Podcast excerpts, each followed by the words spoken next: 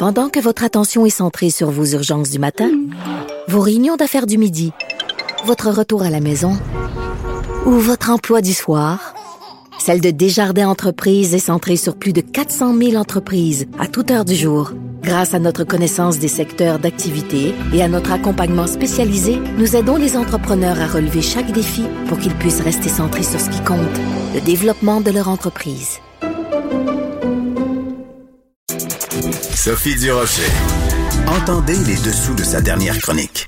Cube Radio.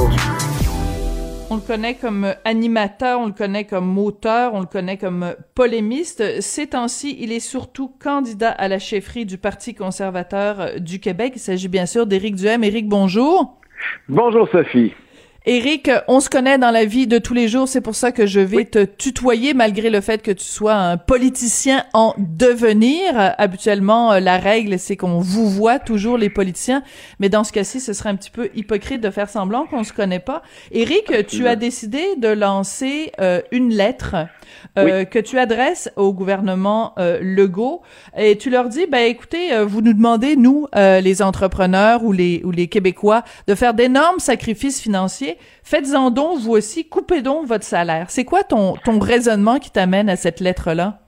Bien, le raisonnement, c'est que présentement, évidemment, il y a des gens là, qui sont en train de tout perdre. Et je sais qu'il y a du monde qui nous écoute, « Voyons, non, c'est pas si pire que ça. » Non, non, c'est si pire que ça pour plusieurs Québécois. Il y a des gens qui voient l'épargne de toute une vie s'écrouler. Il y a des gens qui ferment leur commerce. Il y a des gens qui perdent leur travail, qui sont des employés Euh, souvent dans des secteurs hein, qui sont euh, les moins bien rémunérés, beaucoup d'immigrants, beaucoup de femmes hein, les, qui sont surreprésentés, qu'on pense à la restauration notamment ou le commerce de détail. Et le gouvernement prend des décisions et ces gens-là perdent leur travail, perdent leurs entreprises. Et c'est, on le sait là, maintenant, là, c'est des décisions qui sont arbitraires, des décisions qui sont politiques, souvent même qui ne sont pas des recommandations de la santé publique. Et le minimum, je pense, que la classe politique pourrait faire, c'est de démontrer un geste de solidarité pour dire, écoutez, oui, on a pris des décisions difficiles, mais au moins, on va aussi donner l'exemple. On va, c'est symbolique, mais on va aussi comprendre la, la misère dans laquelle on vous plonge, puis on va couper notre salaire de cinquante pour cent. Donc, je demande au premier ministre, aux députés et aux ministres de couper leur salaire de cinquante pour cent par solidarité pour l'ensemble des Québécois qui sont en train de tout perdre euh, suite aux décisions qui sont, qui, qui sont prises, puis suite au confinement qui nous est imposé. Euh, je sais bien que ces gens-là, c'est, c'est pour, dans plusieurs des cas, là, ça les empêchera pas de dormir, mais il y a beaucoup de gens au Québec qui ces jours-ci dorment pas parce qu'ils se demandent comment ils vont faire pour payer le loyer à la fin du mois ou l'épicerie à la fin de la semaine. Et je pense qu'on a un devoir de solidarité. Ces, ces gens-là sont des cibles, sont des sacrifiés des efforts collectifs. Le minimum qu'on pourrait faire, je pense, c'est que nos élus montrent l'exemple. C'est, c'est sûr, Sophie, tu vas me dire, Éric, ils vont juste économiser quelques millions de dollars alors qu'on est en train de s'endetter de dizaines, de centaines de milliards de dollars présentement. C'est une goutte dans l'océan et tu as raison, mais des fois, le symbole, c'est important.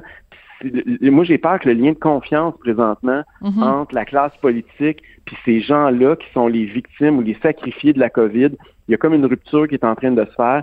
Et je pense que si on veut faire un geste de solidarité, ben ça, l'exemple viendrait d'en haut. Oui. Alors, ce lien de confiance, euh, je suis contente que tu en parles parce que je pense que même des gens qui n'étaient peut-être pas euh, dans euh, ta ligne de pensée, c'est-à-dire que toi, tu parles de l'extrémisme mm-hmm. sanitaire, des gens qui étaient pas d'accord avec toi là-dessus, ont peut-être changé d'avis euh, jeudi dernier parce que Dr Horacio Arruda ouais. comparaissait devant les parlementaires et Pascal Bérubé l'a talonné jusqu'à temps qu'il admette que, euh, en fait, de façon très candide et très spontanée, qu'il admette que, par exemple, exemple, la décision de fermer les restaurants, les musées, ça n'était pas basé sur une recommandation de la santé publique et qu'au contraire, la santé publique recommandait qu'on puisse ouvrir les restaurants pour que les bulles familiales puissent y aller. Je pense que cette journée-là, il y a en effet ouais. un lien de confiance qui a été euh, établi, qui a été euh, rompu, pardon. Toi, t'as, est-ce que tu as été surpris quand tu as entendu Dr Arruda faire cette déclaration? Ben oui et non, dans le sens où je pensais, parce que François Legault nous avait quand même dit, rappelle-toi, là, Sophie, que toutes les décisions qui avaient été prises étaient conformes aux recommandations de la santé publique. Il nous a dit ça là, Toujours. textuellement. Et, et là, on apprend que c'était faux, qu'il avait menti, et le docteur Arruda a candidement avoué qu'il n'avait jamais recommandé la fermeture des restaurants. Fait que c'est, ça m'a beaucoup surpris, mais d'un autre côté, que la santé publique recommande pas de fermer les restaurants, c'est pas non plus surprenant quand on regarde les statistiques. On sait qu'en Alberta, en Ontario, par exemple, ils ont sorti les statistiques sur les lieux de contamination, là, les éclosions. Il y a eu combien de gens qui sont allés au restaurant ou, ou euh, dans un gym ou dans un théâtre qui ont été contaminés Euh, à la covid dix-neuf, et les statistiques là-bas, c'était moins de un pour cent dans les deux provinces.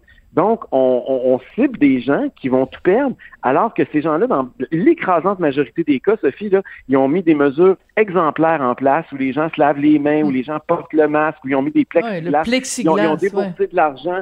Puis, on, non seulement ils ont déboursé de l'argent, mais en plus, on les empêche d'avoir des revenus. Donc, c'est, c'est sûr que ces gens-là sont frustrés, puis Il y a, on parle souvent des inégalités sociales dans notre société, puis la gauche aime beaucoup ça, parler des inégalités sociales, puis c'est vrai qu'il y a des gens qui, qui économiquement sont beaucoup moins favorisés que d'autres, mais je veux te parler aujourd'hui de l'inégalité des sacrifices qui sont demandés dans la, pendant la pandémie. Il y a des gens là qui s'enrichissent présentement, puis je dis pas ça, là, ça ils n'ont pas fait exprès, c'est pas de leur faute, là, mais quelqu'un qui travaille au gouvernement, qui fait du télétravail, Euh, qui, euh, qui a plus besoin de, de prendre sa voiture pour aller au, maga- au, chez, au, au bureau, qui va plus au restaurant évidemment, qui va plus, il y a un paquet d'activités, qui vont plus voir les amis, qui vont plus au théâtre, qui vont plus au cinéma, qui vont, qui vont plus au gym, ils ont beaucoup moins de dépenses et ils s'enrichissent présentement. Euh, puis il y a d'un autre côté, il y a des gens qui sont en train de tout perdre. Donc, le gouvernement a une responsabilité pour que les gens qui ont été sacrifiés le soient le moins possible, puis il y a une responsabilité de démontrer que quand il prend ces décisions-là, ça a un impact sur lui aussi. Puis je, l'autre affaire que ça enverrait comme message, c'est de dire on a intérêt, nous autres aussi, à ce que la crise dure moins longtemps, parce que nous autres aussi, on a hâte de... Oui, mais notre, notre je comprends, salaire. Mais en même temps, Éric, t'es pas en train de nous dire que tu penses que le gouvernement se, se, se, se frotte les mains en se disant « Hey, on adore ça, que la crise non. continue ». Puis je pense pas que François Legault se lève le, le matin. Point, non. non, non, je comprends, mais je pense pas qu'il y a, per- qu'il y a qui que ce soit au gouvernement qui est content de voir le bilan pitoyable du Québec. On est rendu à plus de, de sept mille morts.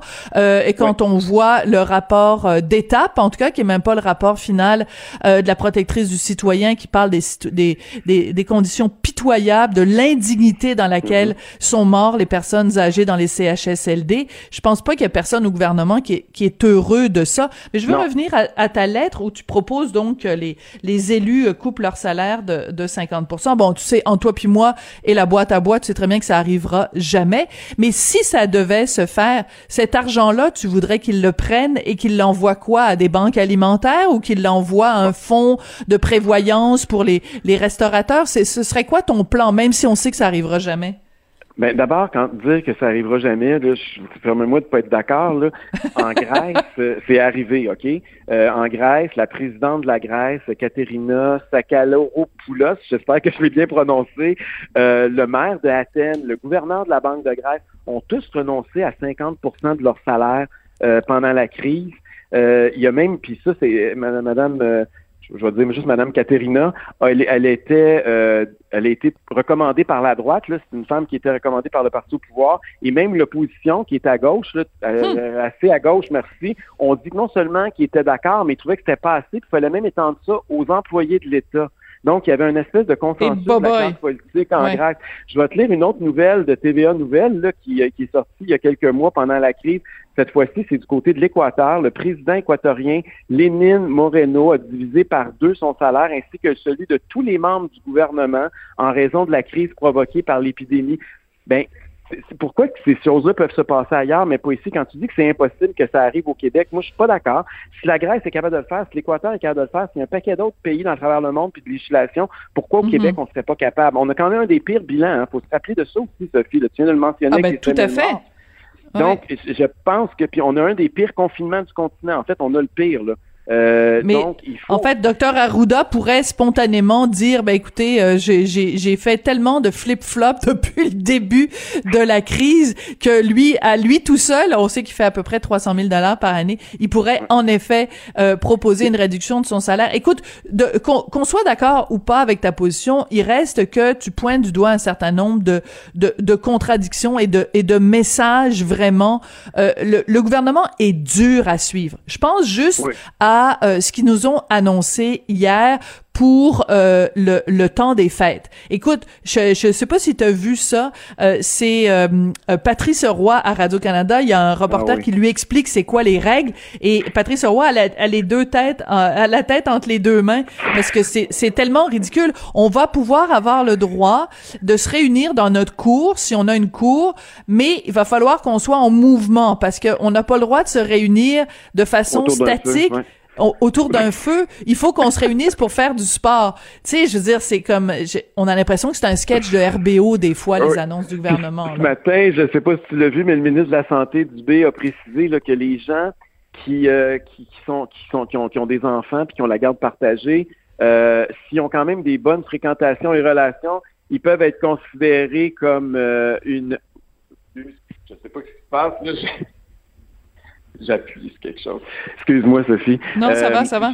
J'ai, j'ai vu que Dubé, le, le ministre de la Santé, a oui, dit oui. que les gens, donc, ces, ces couples-là avaient le droit de se réunir. Fait que là, c'est devenu une bulle familiale. Tes ex sont, sont, sont, sont partis maintenant de ta bulle. Tu sais, à tous les jours, il y a des décisions. Tantôt, j'étais à la quincaillerie ce matin.